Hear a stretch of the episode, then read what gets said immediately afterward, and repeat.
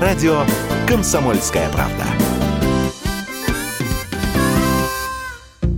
Создается впечатление, что, несмотря на предпринимаемые усилия по локализации и изоляции заболевших, пандемия искусственно подпитывается посредством вброса новых вариантов вируса в том или ином регионе. Это слова генерал-лейтенанта Игоря Кириллова, начальника войск радиационной, химической и биологической защиты. Подобные заявления в период пандемии делались публичными людьми неоднократно. Мы обратились за комментарием к Владиславу Жемчугову, доктору медицинских наук, специалисту по особо опасным инфекциям.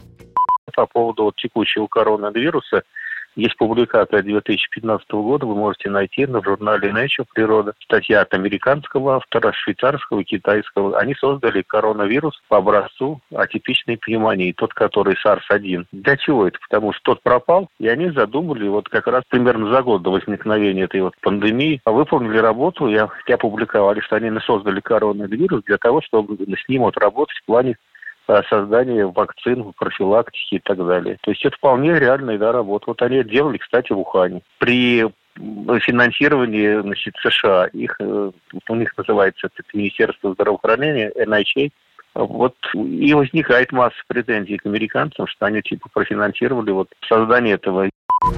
О давних исследованиях коронавирусов сказали и в Минобороны, напомнив о программе «Предикт», запущенной в 2009 году Агентством США по международному развитию, в ходе которой отлавливались летучие мыши, переносчики коронавирусов. Впрочем, маловероятно, что вирус внедрялся целенаправленно, считает доктор медицинских наук Владислав Жемчугов.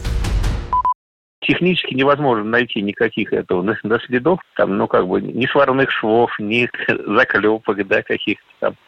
То есть наработы генных этого найти невозможно. И второе, что против этого, это мотивация. Если посчитать, сколько американцев, погибло от коронавируса, и вообще трудно себе представить, чтобы кто-то создал нечто, чтобы погубить своих собственных граждан. Я не могу себе представить среди ученых такого доктора Франкенштейна, монстра какого-то жуткого. То есть возникает мотивация. Биологическое оружие, возможно, там, где есть у кого-то хоть защита от него. У кого-то защита есть, он может на кого-то напустить. Но и потом возникает вопрос, как осваивать эту зараженную территорию, то что делать дальше.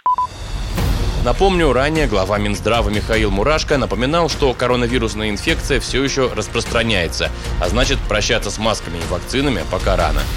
Василий Кондрашов, Радио КП.